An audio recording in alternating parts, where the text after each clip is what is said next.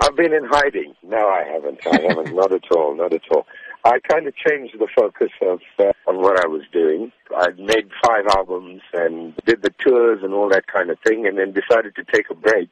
And I started a production company a few years ago. We were nurturing new talent and that sort of thing. So I got into that. And then, you know, on the live side, I've been gigging at corporate events every now and then. And I've been involved with some world music projects, which is also a passion of mine at the minute.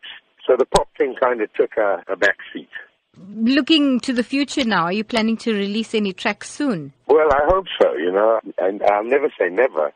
But uh, I've been scoring some stuff for documentaries and for film and that kind of thing. So it kind of takes the time away from me to make albums, although I am still a songwriter. But you never know, I might just put a collection of songs together and record them sooner than later. So hopefully we can talk to each other about a new project.